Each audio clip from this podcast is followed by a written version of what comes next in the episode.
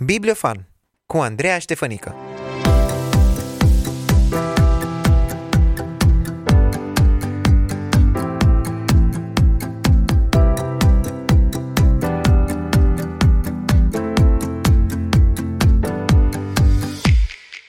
În acest episod aduc în atenția ta o carte în care autorul îl prezintă pe Isus așa cum el l-a descoperit și l-a înțeles după multă cercetare și după mult studiu.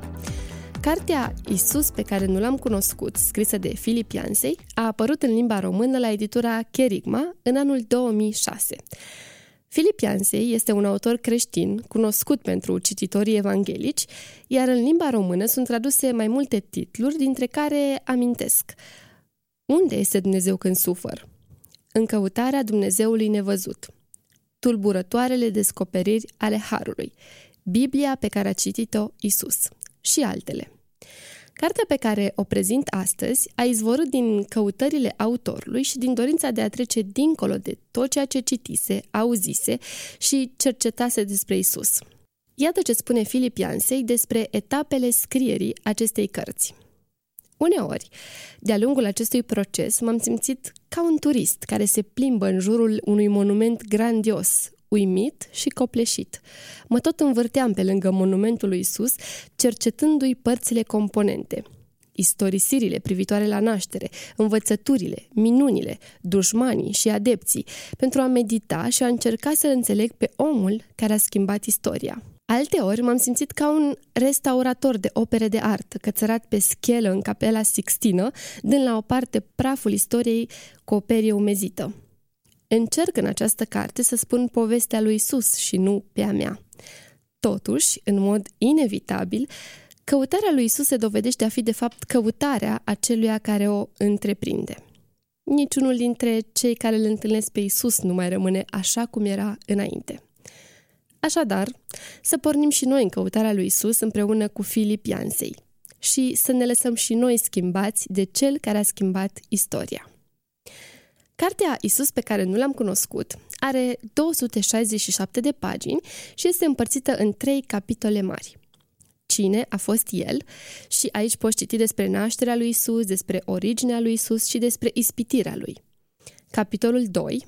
De ce a venit? de unde poți afla despre mesajul lui Isus, despre minunile lui, despre moartea și învierea sa și capitolul 3, ce a lăsat Isus în urmă, unde Filipian se scrie despre înălțarea lui Isus, despre împărăția lui și despre schimbarea pe care Isus o aduce. Pentru că ne aflăm în săptămâna mare, Aș vrea ca în următoarele minute să mă opresc asupra capitolului 2 din această carte, mai exact la partea în care Filipian se vorbește despre ultima săptămână din viața lui Isus, despre moartea lui și apoi despre învierea lui. Dacă ai fost atent la detalii atunci când ai citit cele patru evanghelii, poate ai observat că doar două dintre ele relatează despre nașterea lui Isus, mai exact Evanghelia după Matei și Evanghelia după Luca. Dar toate cele patru evanghelii prezintă pe larg despre moartea și învierea lui Isus. Intrarea lui Isus în Ierusalim, un moment în care Isus acceptă să fie aclamat și văzut de oameni. Dacă până atunci, la fiecare minune pe care Isus o făcea, cerea discreție, iată că acum este în văzul ucenicilor și a celor care beneficiaseră de bunătatea lui, dar și a preoților, a fariseilor și a cărturarilor. Oamenii erau încă impresionați de minunea învierii lui și își doreau un astfel de rege, care să-i scape de boli, care să le dea mâncare și care să-i scape de romani. Un alt moment despre care scrie Filip Iansei este cina cea de taină și, în mod special, spălarea picioarelor. Iată un citat despre acest moment atât de plin de semnificație. Acest om, care este deja în vârf, adică Isus, era rabin, era învățător, era stăpân și a coborât brusc, jos de tot și a început să spele picioarele ucenicilor săi. Prin acest act singular, Isus a răsturnat, la modul simbolic, întreaga ordine socială. Neînțelegând ce se întâmplă, însăși ucenicii săi au fost aproape îngroziți de gestul său. Apoi a urmat un moment tare greu și șocant pentru ucenicii lui Isus, trădarea învățătorului lor. Iuda, cel pe care Isus îl alesese după o noapte de rugăciune, Iuda, cel care se bucura de încrederea tuturor pentru că era casierul grupului. Îl vinde pe Isus. Însă ceea ce remarcă Filip Iansei este că și ceilalți ucenici au avut reacții și atitudini greșite față de Isus. Au jurat că nu-l cunosc, au fugit și l-au lăsat singur. Însă toți, cu excepția lui Iuda, au avut șansa reabilitării și mai apoi ei au fost cei care au răspândit vestea bună în lume. Mergem mai departe spre grădina Ghețimani, acolo unde Isus are parte de un chin sufletesc de neimaginat. Isus ar fi putut în acel moment să rezolve problema răului prin forță. Chema în ajutor cele 12 legiuni de îngeri și era cruțat de toată suferința. Dar, dacă ar fi făcut asta, nu ar mai fi existat o istorie a bisericii, pentru că nu ar mai fi existat nicio biserică și istoria omenirii s-ar fi oprit, iar epoca actuală nu ar mai fi fost. Dacă Isus ar fi spus un singur cuvânt, dacă ar fi refuzat sacrificiul personal și ar fi negociat răscumpărarea noastră, împărăția n-ar mai fi crescut asemeni seminței de muștar, ci mai degrabă ar fi căzut la pământ ca o ploaie de grindină. Se simte foarte bine influența profesiei de jurnalist a lui Filip Iansei.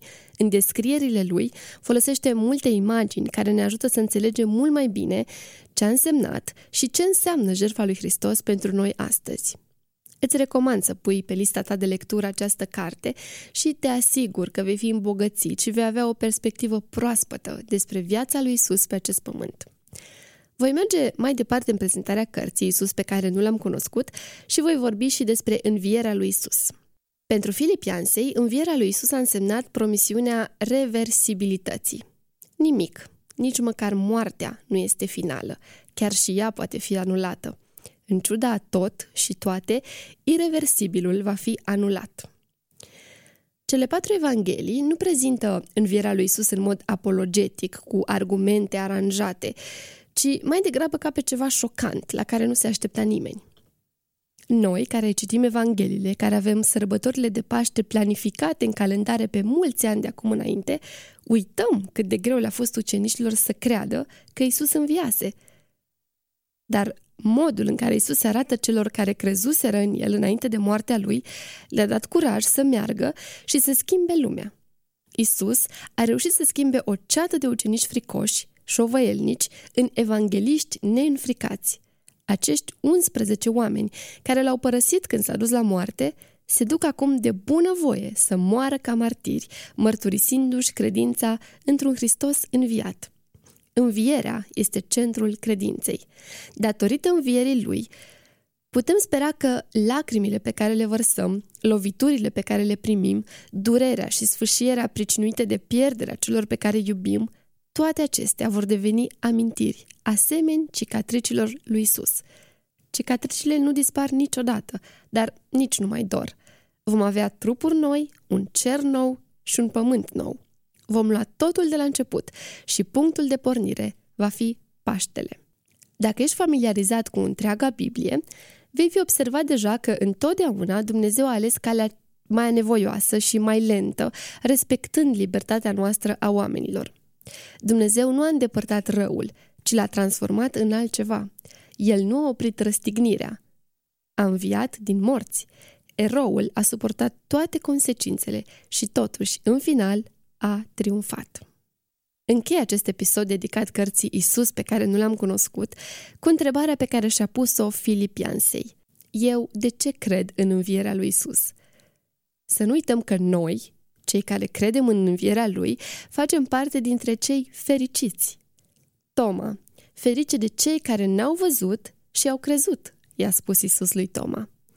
Sper că prin prezentarea acestei părți din cartea lui Filipiansei am reușit să te fac curios să cercetezi mai adânc evenimentele care s-au petrecut în săptămâna mare și la învierea lui Isus adâncirea și cunoașterea lui Dumnezeu să-ți aducă bucurie, să te ajute la creșterea ta spirituală și să dea o semnificație corectă și proaspătă asupra sărbătorii Paștelui.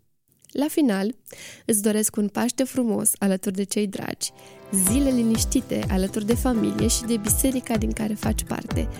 Să ne reauzim cu bine!